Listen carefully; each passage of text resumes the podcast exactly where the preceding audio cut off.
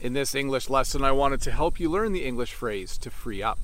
This is a phrase that we use when we want to make space or time available to ourselves.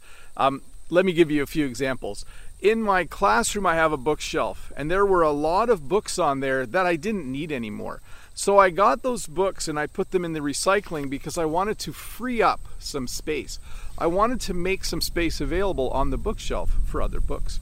The other way you could use this is to talk about time. Tomorrow I have a dentist appointment. If I canceled that appointment, it would certainly free up some time for me to do some other things. So, when you free up something in English, it usually means to make some space or some time available to you. The second phrase I wanted to teach you today is the phrase as free as a bird. It's a little windy out here today. When you are as free as a bird, it means you have no obligations. Tomorrow, I don't actually have a dentist appointment. That was just an example. Tomorrow's actually a holiday here in Canada, and I'll be as free as a bird tomorrow. I don't have to go to work. I don't have to do anything. In fact, Jen and I are taking the day off. I'll be as free as a bird. Tuesday, though, is the day that school starts, so I'll be back at work. If you think about the school year in Canada, at the end of the month of June, when the school year ends, I'm also as free as a bird, but uh, that's going to end quickly in just a couple of days. So, to review, when you free up space or you free up time, you make it available again. Maybe you take some books off a bookshelf to free up space. Maybe you cancel an appointment to free up time.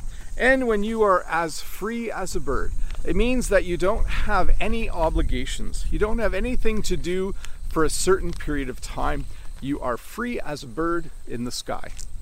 Um, anyways, let's look at a comment from a previous video. And this comment is from Roberto.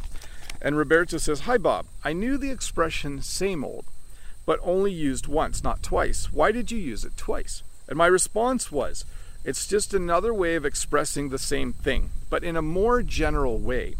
If someone asked how was work, I could respond and say, You know, same old, same old. Or I could say, you know, same old lesson planning, same old boring colleagues or coworkers. Sorry. Uh, by the way, my coworkers aren't boring, but that was just an example. Um, but great question, Roberto. In English, there are many ways to say different things. Um, so one way with same old, same old is just a little more general.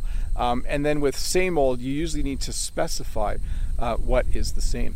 Anyways, as I mentioned, in a couple days, I think you'll be watching this on Monday. I'm actually recording this on the weekend.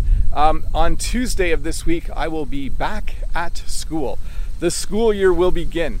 We have a nice holiday on the Monday of this week. It's called Labor Day. So, again, I'll be free as a bird because I don't have to do any work. Uh, but for you, if you're watching this on Monday, the day after today, Tuesday, is the first day of school. I will be back at work. I have to admit, I'm a little bit nervous.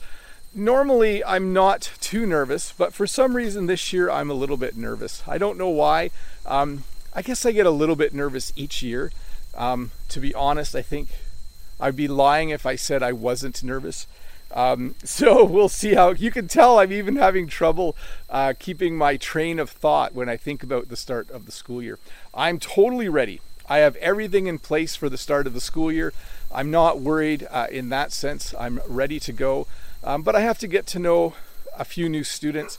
I have to kind of get back in the saddle. I need to get back at it. Um, I think it'll go well, and I think by the end of the first week, I'll be happy that I'm a teacher because it's a job I love. Anyways, I'll see you in a couple days with another short English lesson. Bye. Hi, Bob the Canadian here. Thank you for listening to this English podcast lesson. If you would like to support me, in the work that I do as an online English teacher, please visit patreon.com slash Bob the Canadian.